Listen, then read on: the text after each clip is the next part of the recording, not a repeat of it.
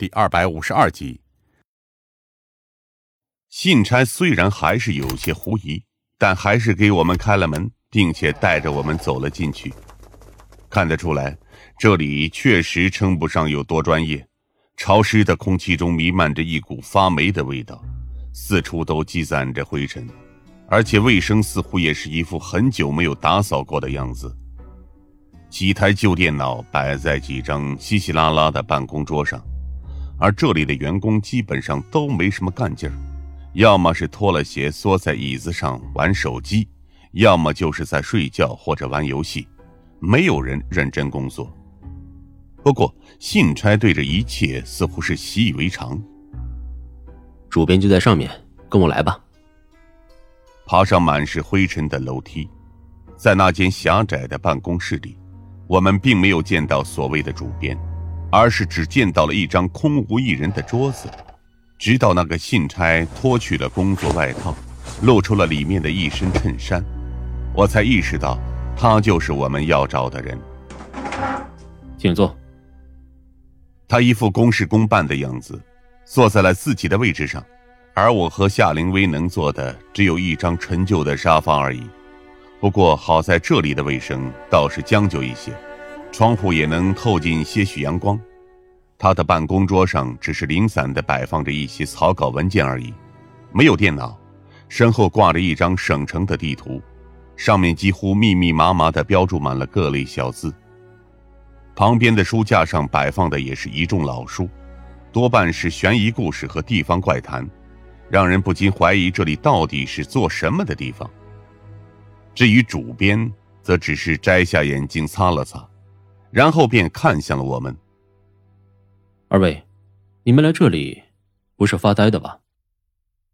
夏灵薇立刻反应了过来。啊，当然不是，我们来这里是想向您了解一些事情。首先，能问一下您的名讳吗？主编重新戴上眼镜，似乎是叹了口气。我姓戴。时代的代叫做白泽，戴白泽，这名字倒是不错，而且凸显了这人的书生气息。啊，戴主编，我们来这里是想向您询问从贵社流传出去的一桩传言。夏灵薇逐渐恢复了正常的语气。灵车这个词，你应该不陌生吧？戴主编似乎并不怎么惊讶。仿佛一开始就聊到了我们的问题一般，甚至还反手指了指地图上的一块区域。我注意到，那正是河岸地区为中心的北区。清晨薄雾中的灵车，他笑着说道：“哼，不错的期刊题材，不是吗？”我也收起了笑容。呃，戴主编，我想请您回答一下。你是如何看到这辆车的？戴主编有些惊讶，随后才笑出了声。呃，难不成二位认为这种东西会是真的不成？一辆每天在清晨雾气里闯过城区的灵车，倒是不错的灵异小说题材。夏灵薇愣了一下，我则是皱了皱眉。所以，你是凭空想出了这条消息？也不尽然，多少有些坊间传闻。附近的一些小区里也都有类似的说法，说是警方从他们各自家里收走了各式各样的泡沫箱。夏灵薇咬了咬牙，知道保密工作没做到位，而且这差不多也算是他的责任。加上确实有些人说过类似的话，不过都只是说看见了一辆黑色轿车而已。想到这里。我就干脆添油加醋了一番。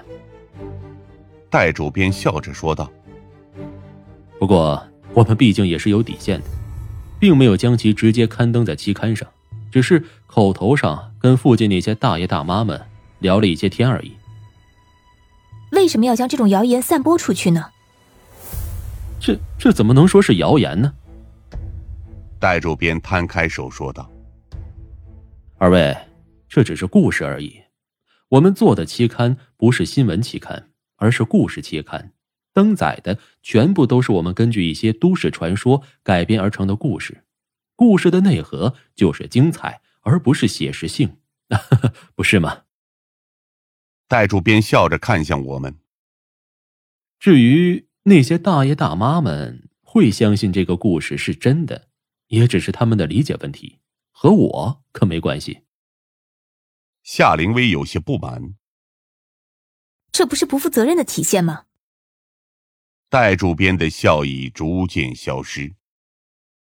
不负责任，这位小姐，让我来告诉你什么是不负责任好了。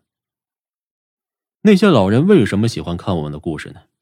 为什么喜欢从我们的故事当中寻找日常的谈资？